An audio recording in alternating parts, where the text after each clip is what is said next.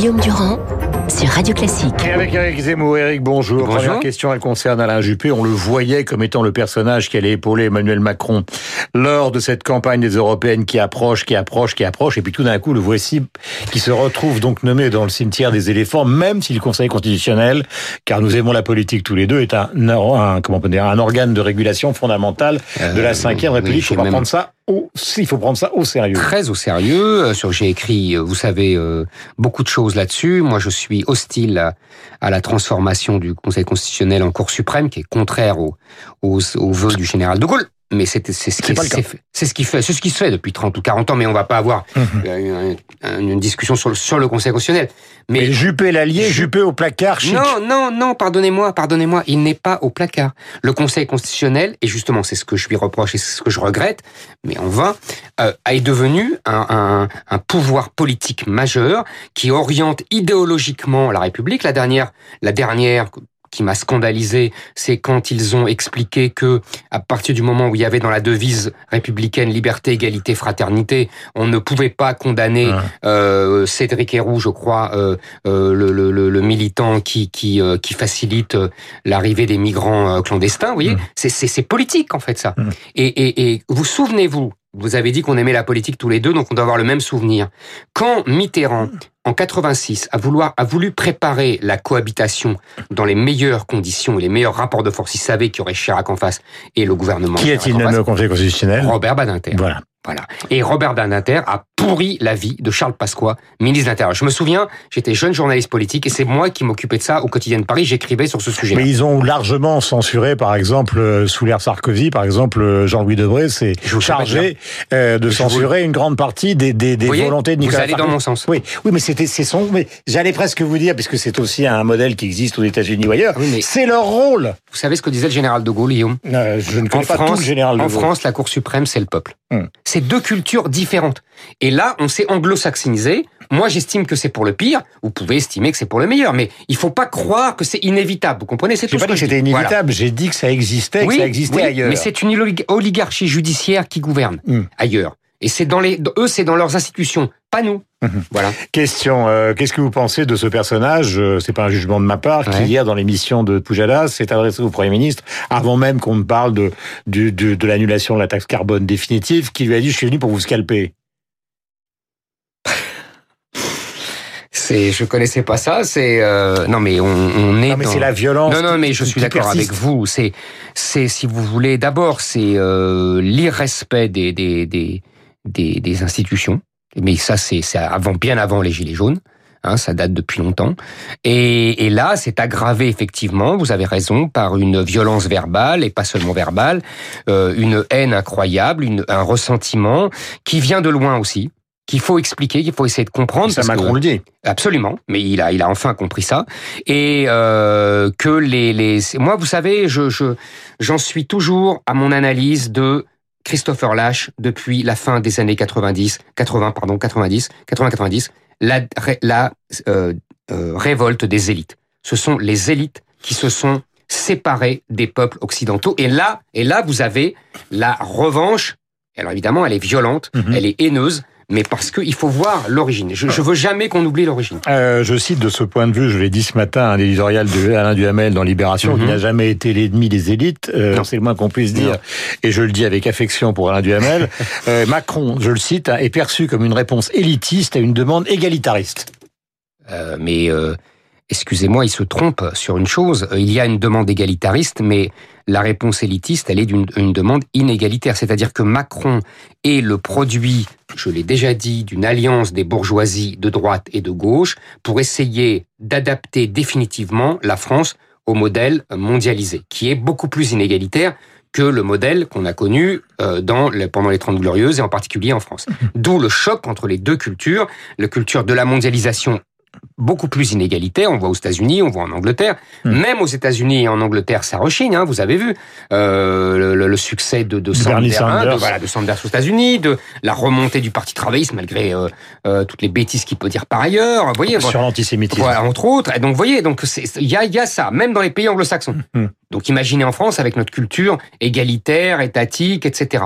Et, euh, d'ailleurs, euh, euh, si vous voulez, Macron est, est, est, pris entre deux eaux parce que évidemment nous ne sommes jamais allés aussi loin que les pays anglo-saxons. Nous avons, nous, un filet euh, social énorme qui nous coûte d'ailleurs très cher. Et donc, on, on, peut comprendre rationnellement que Macron se dise, bon, il faut réduire la, réduire la voilure. Mhm. Et en même temps, il, il se prend euh, les, les, conséquences d'une mondialisation. Est-ce que vous voyez Eric euh, Zemmour avec attention dans ce qui se passe mmh. depuis maintenant plusieurs semaines et qui va durer au minimum encore quatre semaines pour la délibération, plus les semaines qui vont être consacrées justement à sortir des délibérations euh, ce qui pourrait être utilisé par le gouvernement. Est-ce que vous voyez une sortie, vous? Alors là, vous me demandez, Madame Irma, euh, je sais pas, je, je, je, ne vois pas comment on sort sortie de ça. constitutionnelle, sortie oui, économique, sais, réforme je fiscale. Lis, je lis, je lis comme vous, euh, je lis partout comme vous, le référendum, pas de référendum, réforme fiscale. Je, je franchement, je, je, ne lis, je ne sais pas, je ne, je ne peux pas vous répondre. Euh, ce que je peux dire, c'est que pour l'instant, euh, Macron euh, amuse le tapis, euh, il fait le spectacle, c'est bien. il a récupéré, il a réussi à calmer un peu les choses, même si sur le terrain, c'est de plus en plus violent mais là on peut plus dire. Et minoritaire. Mais c'est surtout que ce sont plus les gilets jaunes. C'est l'extrême gauche qui est, au, qui est aux manettes là. là et l'extrême droite. Très bah, la preuve, c'est qu'ils oui. sont affrontés à Lyon. Vous avez raison. Vous avez raison. Mais l'extrême gauche euh, vous voyez est dominante. Maxime Nicole et... Oui, oui, non, vous avez raison. Vous avez raison. Je dis pas qu'il n'y a pas d'extrême droite. Je ouais. dis que ah, l'extrême gauche. Non, vous avez raison. Vous avez raison. Mais je, je disais l'extrême gauche parce qu'elle est, euh, elle est hégémonique sur le sur le terrain et, et c'est elle qui fait le plus de dégâts. Donc là, maintenant, il n'y a plus de mouvement des gilets jaunes en vérité.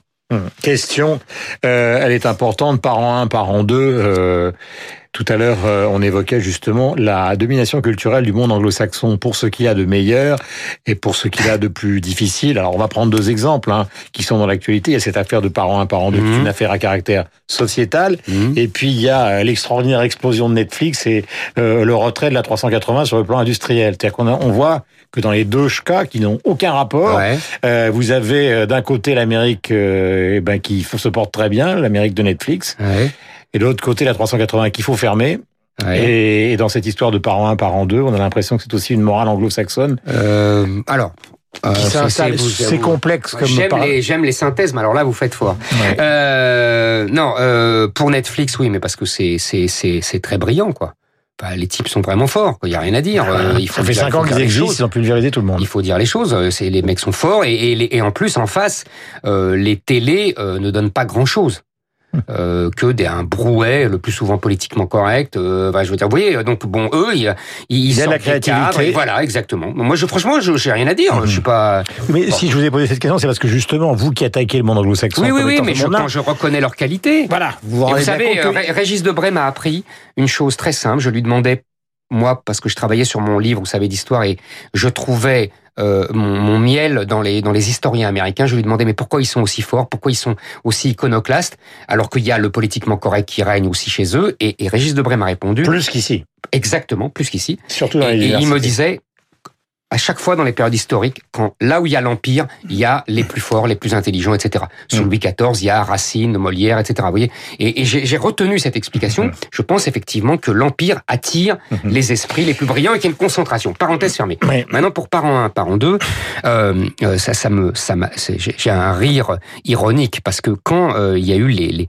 les, les, les grandes querelles, vous vous souvenez, au moment de la manif pour tous, au moment du mariage pour tous, euh, homosexuels, etc. J'avais dit moi, parmi d'autres euh, opposants au, au, mariage homosexuel, j'avais dit euh, on va finir par parent 1, parent 2, puisque il y a une volonté en vérité idéologique de détruire les repères euh, euh, masculins, féminins, sexuels euh, pour des pseudo-identités de genre fluide, etc. Mmh. Et on m'avait traité Mais... d'homophobe comme tous les gens qui s'opposaient à cette loi. Le résultat, il est là. Mmh. Les homophobes avaient raison.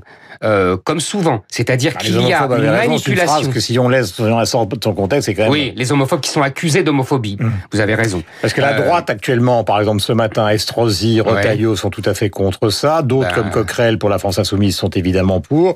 Et puis vous avez même des gens à droite, comme par exemple sur la PMA et la GPA, comme mmh. Jean-François Copé, qui étaient dans la manif pour tous et qui ont dit mais de toute façon, euh, on est devant une certaine forme de fait accompli. Mmh. Société a évolué, il faut suivre, on n'est pas là pour légiférer sur le passé. La droite passe son temps à se coucher devant la gauche. Vous savez, c'est la phrase de, de, de Chesterton que j'aime beaucoup. Euh, le monde se partage entre progressistes et conservateurs. L'affaire des progressistes est de faire des erreurs, celle des conservateurs est d'empêcher de les corriger. Mhm. Copé est tout à fait un conservateur, entre autres, Mhm. euh, dans cette définition-là. Mhm. Euh, voilà, euh, Moi, je pourrais vous citer Lampedusa, c'est-à-dire la fameuse phrase du prince rien ne change Ben voilà. Ah non, au contraire, là, c'est au contraire. Il change tout. Il change tout, il bouleverse, il y a une volonté, vous savez. Et c'est pas encore, là, je parle pas des homosexuels. hein. Mm. Je parle d'une minorité ultra minoritaire d'idéologues de la, le- de la théorie du genre, de, de, de la fluidité des genres, de la négation de la différence des sexes, qui sont des militants et qui prennent en otage les homosexuels et qui prennent pour abattre des, les différences C'est un sexuelles. débat euh, Non, mais fondamental parce que oui, a- c'est fondamental, vous avez raison. D'abord parce que c'est, j'allais dire, c'est un débat transversal parce qu'il y avait des gens de gauche comme Sylvain Absolument, c'est, qui, qui, ce qui- n'est pas ni gauche-droite, vous avez raison, ce n'est pas du qui ont gauche-droite. écrit des livres entiers justement Remarquable. sur ce thème Absolument. et qui ne sont pas forcément Non, d'accord. non, non, mais je suis d'accord avec vous. Donc, euh, Ce n'est pas gauche-droite. c'est un problème euh, Philosophique. com- compliqué. Est-ce que vous croyez, par exemple, à la possibilité d'adapter la Constitution pour que le peuple soit consulté per- d'une manière permanente? Ah, mais on en revient à notre discussion du début, cher Guillaume. C'est le Conseil constitutionnel a érigé un mur de constitutionnalité à partir de son interprétation de la Déclaration des droits de l'homme. Et maintenant, on dit ça, c'est la Constitution. C'est pas la Constitution. C'est pas la Constitution, c'est les principes érigés par le juge. C'est en fait le- l'expression du pouvoir des juges qu'on a sacralisé. Hmm. Alors à partir de là, si on estime qu'il faut respecter ça, on ne peut plus rien changer parce que, en tout cas sur les sur les Oui, on a sujets beaucoup cité le fondamentaux. vers- la, la- la version suisse, Eric, qui est la version régionale. Mais la version suisse, mon cher Guillaume, ils n'ont pas. euh, D'abord, c'est pas été- un État centralisé, c'est un État fédéral, avez point raison. numéro un, avec multilinguisme, Absolument, etc. et surtout euh, le, un référendum d'initiative populaire. Mhm. Et je ne crois pas, je suis pas un spécialiste du droit constitutionnel suisse, mais je ne crois pas qu'ils aient fait comme nous, c'est-à-dire ériger euh, ce mur de constitutionnalité euh, pour en fait empêcher euh, qu'on qu'on- qu'on revienne sur euh, euh, des sujets comme euh, l'immigration, comme euh, les frontières, comme il y a là, il y a si vous voulez aujourd'hui, par exemple, moi un sujet qui me touche, moi je voudrais euh, supprimer le regroupement familial. Hmm. Eh ben aujourd'hui, on vous dira, c'est interdit par la Constitution. Hmm. C'est pas la Constitution en vérité, c'est pas le texte de la Constitution, c'est l'interprétation que le juge constitutionnel et les autres juges ont fait de la Déclaration des droits de l'homme qui est dans le préambule de la Constitution. Vous comprenez la subtilité? Merci Eric Zemmour, l'invité politique de la matinale, donc le jeudi. Bonne journée à vous. Nous Merci avons à rendez-vous avec Franck Ferrand et la reine Han. Euh, il n'y a pas de H, c'est moi qui exagère. c'est la Saint-Valentin. Bonne journée à vous tous. Il va faire beau. Il est 8h57. Vous êtes sur Radio Classique et nous en remercions.